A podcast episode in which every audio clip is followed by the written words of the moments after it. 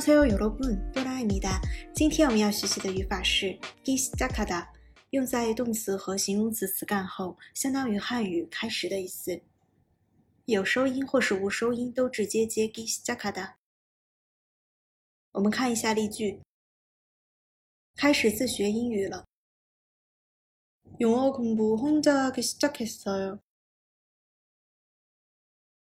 영어공부혼자하기시작했어 요。 头开始疼了。머리가아프기시작했어 요。 머리가아프기시작했어 요。 肚子开始饿了。배가고프기시작했 다。 배가고프기시작했 다。